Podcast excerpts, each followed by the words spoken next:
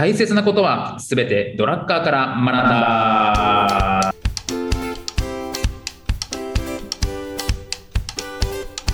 ということで、はい、えーこんにちは中野秀俊です。こんにちは、小沢裕二です。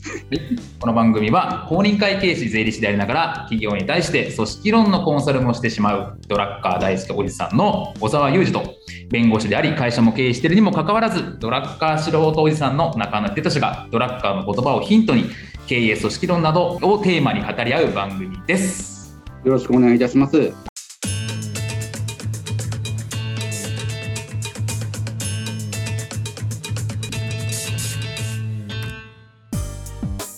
はい。ということで今日もやってまいりました。大切なことはすべてドラッカーから学んだでございます。小沢先生、今日もよろしくお願いいたします。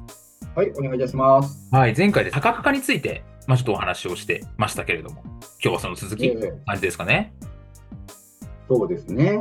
まあね、毎回言ってますけど、今僕ぼやいてるんですよ、忙しいな。えーわかりますよ。はい。お客様側もね、もうちょっとうまくやった方がいいかなとか思うところもあるんですよ。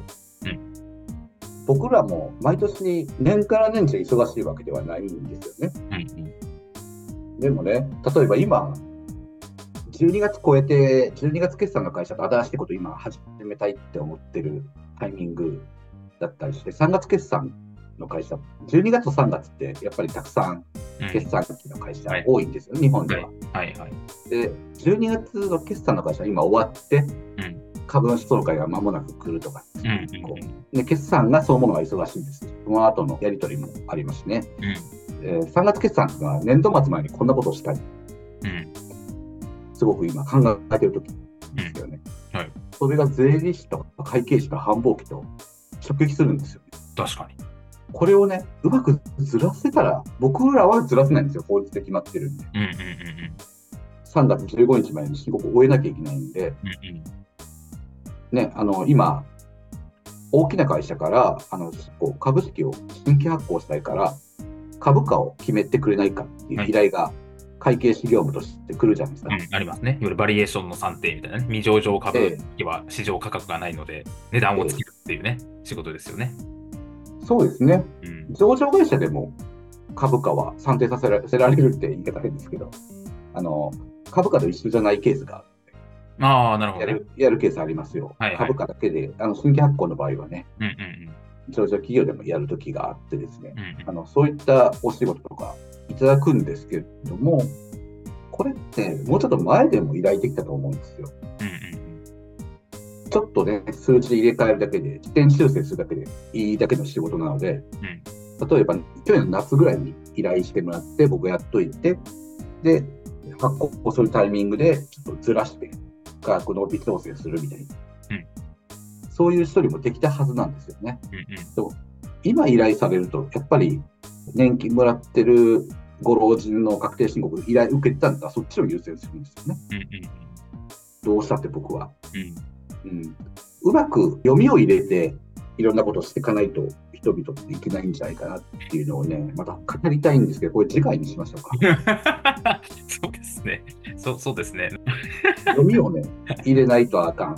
人生そのもの。え読みが足りない人が行き当たりばったりになるよっていうのをね、ちょっと語りたいんですけど、これ長くなりそうなので、ーはい次回に回して、次回にしましょう。はい。えーちょっと多角化の話に戻ろうと思う。戻りましょう、戻りましょう。えーなんでそんなに戻ることに賛成 いやとりあえず今日は、あの、はい、戻りましょう。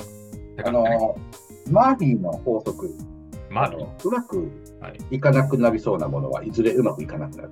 あ、もう、えーこれ書いてありますよね、ドラッカーの本に。相手ある技術系の人はうまくいかなくなりそうなものはいずれうまくいかなくなるというマーフィーの法則を口にする。こんな法則あるんですね。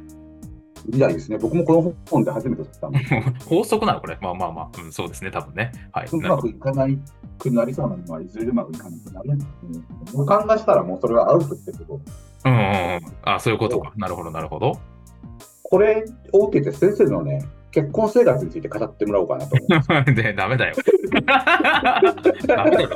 一番ダメだろ、それ。うまくいかなくなりそうなものはうまいずれうまくなくなる。あ、うまくいかなくなるんだ。誰がやねん。誰がうまくいかなかったのそうそうそう、もう離婚、離婚ですね。離婚ですねじゃねえよ。そんなことないよ。今すぐした方がいいと思います。そうそうあそういう意味もあるんです確かにうまくいかなくなりそうだなのはいずれうまくいかなくなるからだったら今決断するべきでしょみたいなそういう話？そうそう。なるほどそういう話です。なるほどね、でね、これを続けたとするじゃないですか。それでも僕は結婚生活続けたいと。うんうんドラッカーの法則っていうのがね、その後この本に書いてあるんですよ。出てきてる。うん。何かがうまくいかなくなると全てがうまくいかなくなる。わかる。わかるわ。これわかる。これみんなだ。から、マーフィーのタイミングでやっとかんと、ドラッカーの法則に当てはまっちゃう。そうか。うまくいかなくなりそうなものはいずれうまくいかなくなるよねと。で、うまくいかなくなると、何かがうまくいかなくなると全てがうまくいかなくなるから、ダメじゃん、これ。まずいですよ。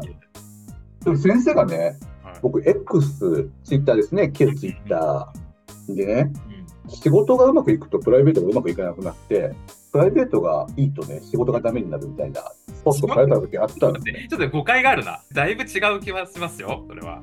え、そう、違いました？違う違う違う僕そう。違う違う違う仕事と家庭が両方うまくいく時ってあんまりないよねっていう話ですよ。実はそんなになくないっていう。だからどっちかがなんかうまくてどっちかがうまくてどっちかがなんか問題あるしって言ってますよ、同じことね。同じこと言ってるね。言ってますよね。ね。でもそういうもんじゃない不思議やなと、あの、あ先生はすごいなって、もう常識を超えてる。何かがうまくいかなかったら全部うまくいかなくなるはずで、僕、従業員とかに声かけるときあるんですよ。どうはいはいあの最近ちょっとミス多いよとか、うんうんあのこんなん、税理士でこんなミスしたらあかんやんか、って絶対言ってるんですよ。はいはい。先生がいいけど、独立したら大変やでとかいうときあるんですけどもね。うんやっぱりね、あの私生活が大変な時めちゃめちゃ多いんですよね、そういう。いや、本当仕そう事に集中できてないっていう時いやいや、本当そう思いますよ。し、なんか、経営者って多分じゃないですか、いろんな意味で。そうですね。多分経営者が病む瞬間って本当に、えー、と経営が傾くとか仕事がうまくいかなくなると同時に家庭でうまくいかなくなるのが重なるとですね本当にしんどくなるんですよ。これで病んじゃう結構何見てるんでこれはね気をつけなきゃいけないなっていうね。本当、うん本当それありますよ。人ってね、コミュニティがすごい大切っていうのは、ドラッカーが社会学者として言ってるわけです。うんうんうんもともと、あの、これはドラッカーの前提なんですけど、仕事だけを居場所にすんな。うん家庭だけを居場所にすんな。そうですね大事。両方居場所を作らなきゃいけないし、もう一個居場所作ったらどうだとかって言うんですよね。うんうんうんそういうことで心を保てっていうことを人間のその弱点を補えっていうのは言ってますよね。いや本当そう。これを多角化に当てはめるとですね、やっぱり多角化ってマネジメントめちゃめちゃ難しいよねっていう結論になっていますね。いや本当そう思う。えーこれがグループで楽天今、本当のところ僕楽天の評論家でもうんすごい詳しく調べたわけじゃないんですけれども、うん電話がめちゃめちゃしんどいですよね、楽天。ん？電話がしんどい？楽天の電話通信事業、ああはいはいはい楽天モバイル。楽天モバイル。はいはいはいはい。まだまだ投資段階でめちゃめちゃしんどいうんと思うんですよね。うまくいく見込みもどうなるかわからないっうんうんていう状況、携帯電話絡みですかね。はいはい。わかりやすく言うと。うんその事業がしんどいから、楽天市場にも今影響来てるんですよね。そうですね。今まではいろんなサービス使うと、まんべんなくあの、えー楽天市場で買った時のポイントがついてたんですけれども、うん今楽天モバイルと契約すると、今までと同じぐらいのサービスを受けられるっていうなるほどね。変更をしたんですよね。うんうんこの影響って果てしなく大きくて、やっぱり何かがうまくいかなくなると、こう、全てがうまくいかなくなる、これがうまくいけばいいんですけど、うまくいかなくなる傾向っていうのはあるので、心配やなと思って見てたりするんですよね、楽天経済圏にいる僕としては。そういったところ、まあ、多角化ってすごい難しいことなので、すごく慎重にやっていく必要があるよっていうことはあるんですけれども、ドラッカー自体は、多角化は絶対必要、絶対、まあ必要だと言うんですよね。うん。なるほど。えー必要だと言うんですけれどもうん、うめちゃめちゃ大変だからん。なるほど。とも言うんですよね。うんうん。うん。なんかがうまくいかなくなると、言うても、あの、いくらグループ会社って、あの、法人格分けてたってうまくいかなくなるもんやでって、トラッカーが関西弁ですけど言ってましたよね。そうなんだ、関西弁なの。そうです、そうです。なるほどね。そういうところが、やっぱりあるんですよね。うん、確かに。やっぱりね、あの、なんかの事業うまくいかないと、うまくいってる事業からお金を流したりしますしね。楽天なんかまさにそうですよね。ええ、銀行、楽天証券とかの株売って、調達してみたいなことやってますよね。そうです。うん、楽天証券とかね、楽天のカード関係でめちゃめちゃ儲かってるはずなんですけどね。まあ、あそこね、楽天市場とあの楽天金融の証券、銀行が稼ぎ会社ですからね。あれがね。そうです。うん、あそこは金融会社ですからね。うんうん。めちゃめちゃ儲かるはずなんです。市場から入り口にして、金融会社として儲けてるっていうのが真の姿なので、でもそれを今、電話の方の事業にどんどんお金を流してると、本業の、儲かってる事業のも意識に報いられるわけですよね。他の会社に。まあ、実際株売っちゃってますからね。どんどん。うん、だから自分のその楽天銀行君の体をどんどんこう食べさせられて、で、そのお金をどんどん流してみたいな話なんで、まあ、侵食してるわけですよね。そうです。先生も、あの、儲かってるところから、先生が、あの、社会保険事務所にこう流してるわけじゃないですか。なんとか救いつかなきゃいけないからね。確かに。そういうところから多分、ドラッカーは経験上、何かうまくいかなくなると、すべてがうまくいかなくなると言ってるんだと思うんですけれども、うん、なかなかね、プライベートでもそうですけど、プライベートが、ね、うまくいかないと仕事もうまくいかなくなるっていうところとも当てはまるんですけれどもね、これ両方うまくできる人はビジネスの多角化もできる、潜在能力があるんじゃないか。まあ、あとは開き直るからですね。もう、まあ、どっちが、まあ、でも勝てな関係ねえよっつって、もう開き直る人。そうですね。知らねえよっつって。単一事業に回帰してるじゃないですか。あだから、だからもう不採算部門カットみたいなね。はい、カットしますみたいな。家庭カットしますみたいな。もう潔い人結構ね、多いですよね。まあ、あの何人も見てきてますね、そういう人ね。はい。先生はすごいですよね、その点ね。もう一回ちゃんとみんな勘違いして僕、ちゃんとすごい家庭ちゃんとやってるからみんな。僕の周り、みんなうまくいってないよ。僕はちゃんとやってるよ。それ誇りなんで、僕。はい。そうなんです。離婚してない印鑑をしてないことだけが誇り。そんなことないんだよ、本当に。ええ、本当にね。